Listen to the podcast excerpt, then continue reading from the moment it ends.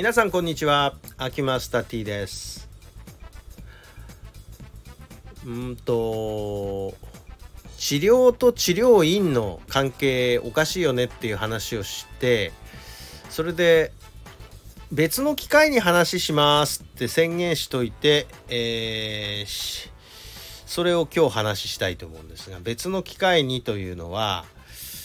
屋号の命名で何々堂ってついているパターンって時々見かけると思うんですね。でこれ考えて何々堂っ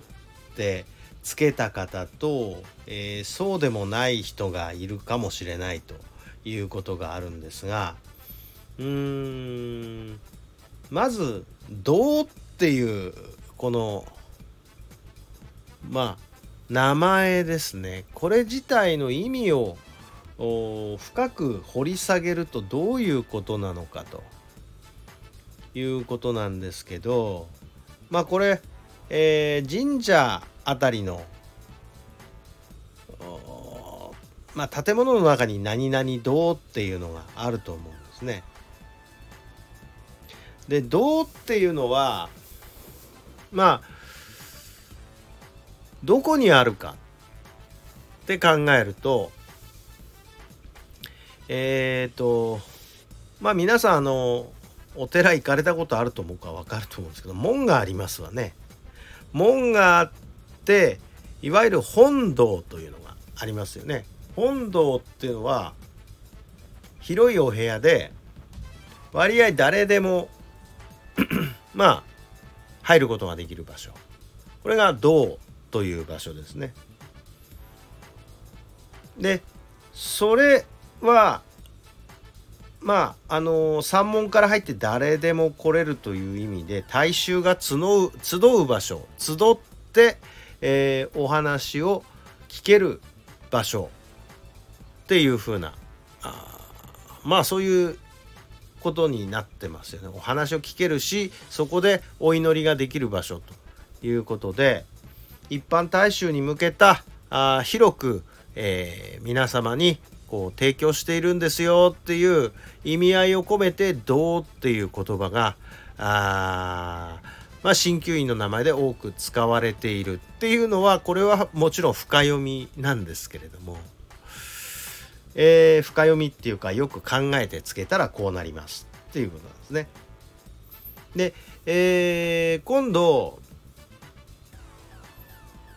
これを裏返すとどういうことなのかっていうことなんですけれども、これね、そこに来たその患者さん、訪問した人にとっては、手軽に入りやすい場所で、気軽に、集える場所という意味ですから、非常に門戸がなんていうんですか、敷居の低い場所って言った方がいいんですかね、というふうなことだと思うんですが、逆に考えると今度、そこにいて皆さんにお話をする側から考えると、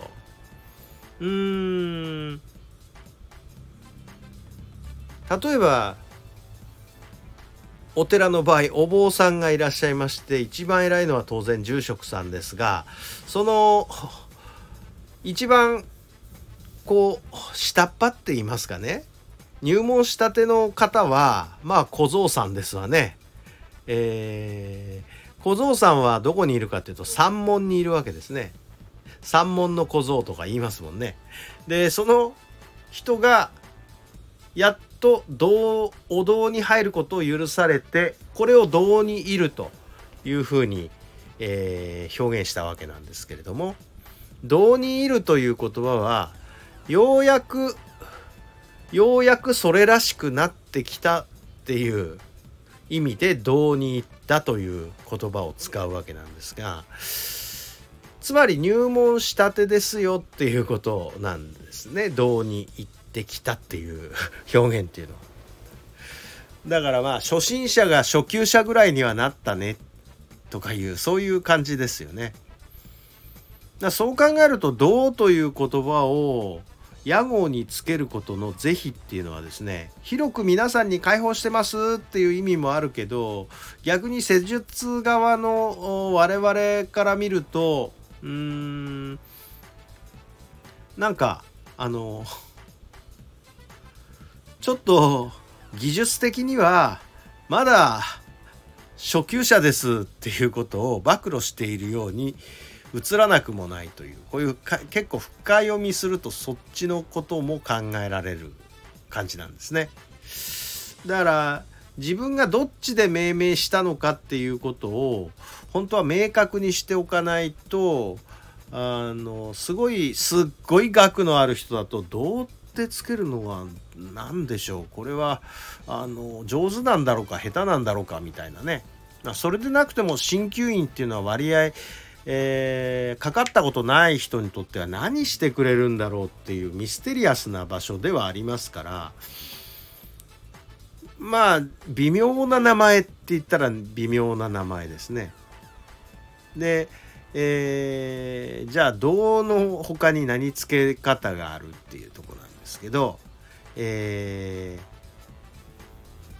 えば治療室とつけたとき、室っていう言葉は道より奥にあるんですね。だからこう技術を提供する側としてはもうちょっと格上な感じになるということなんですね。まあだから院とつけたらどういうことかっていうと、そういう建物っていう意味があるんで院という言葉には。だから院だとそういう建物です、そういう場所です。まあところっていう字を書いてなんとか治療所ってやっても、これもそういうところですっていうふうに場所を表してるだけっていう単なる、場所の名称ということになります。まあどういうふうに屋号をつけるかって、どの